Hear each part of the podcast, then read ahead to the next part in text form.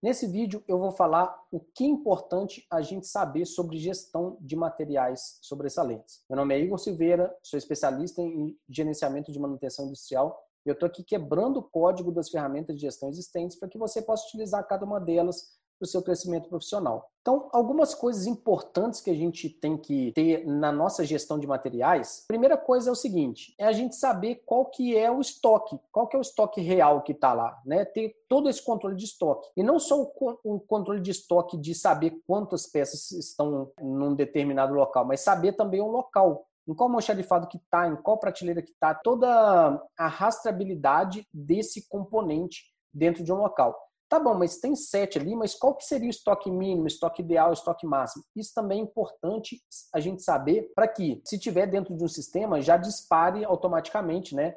essas compras ou então alguma notificação para disparar essas compras aí, ainda que de forma manual, mas a gente pode ter uma notificação mais automatizada para nos dizer se precisa de mais ou menos componentes desse em estoque. Então, estoque mínimo, qual que é o estoque mínimo para esse determinado componente? Qual que é o estoque ideal? O que, que é o ideal a gente ter em, no almoxarifado? E qual que é o estoque máximo? Acima disso, também não compensa a gente ter. E, e, é importante também é o seguinte, por exemplo, muitas vezes a gente vai, vai ter, nesse caso aqui, ó, eu tenho estoque real de sete peças.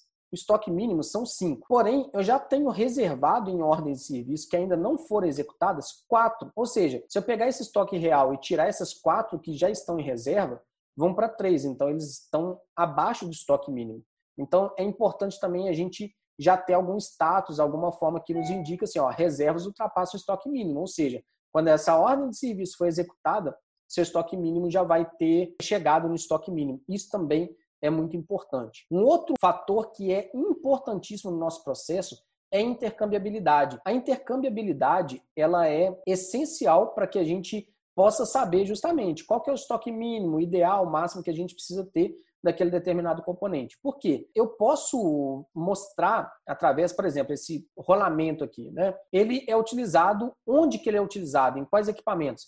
Então, por exemplo, a gente pode ter um motor elétrico que a gente pode repetir esse motor elétrico 100 vezes o mesmo motor numa determinada planta, unidade fabril. E aí justifica muito a gente ter alguns motores elétricos do mesmo motor em estoque para que a gente possa nos resguardar né, de qualquer imprevisto e também a gente ter mais à mão. Isso compensa, né? Melhor do que a gente passar por um processo de negociação, de preço, etc., para esse motor chegar. A gente já vai ter ele em estoque porque justifica. O número de motores iguais na planta ele é grande o suficiente para justificar, por exemplo, terem motores reservas. Enfim, então, essa intercambiabilidade é essencial também para a gente poder saber quantos desse rolamento a gente tem em toda a planta e fazer também uma gestão melhor, tanto de valores, de números de componentes que a gente precisa ter, também quanto valores, né, custo disso daqui. É importante a gente também ter todas as características, né, desse determinado componente aqui, por exemplo, motor, é, a gente ter todas as características desse motor, a gente também saber, como eu falei em reserva, né, quais as reservas que já tem para esse determinado material, se existe alguma documentação, então a gente pode ter, pode ser que tenha, por exemplo, manômetro, e aí a gente tem que ter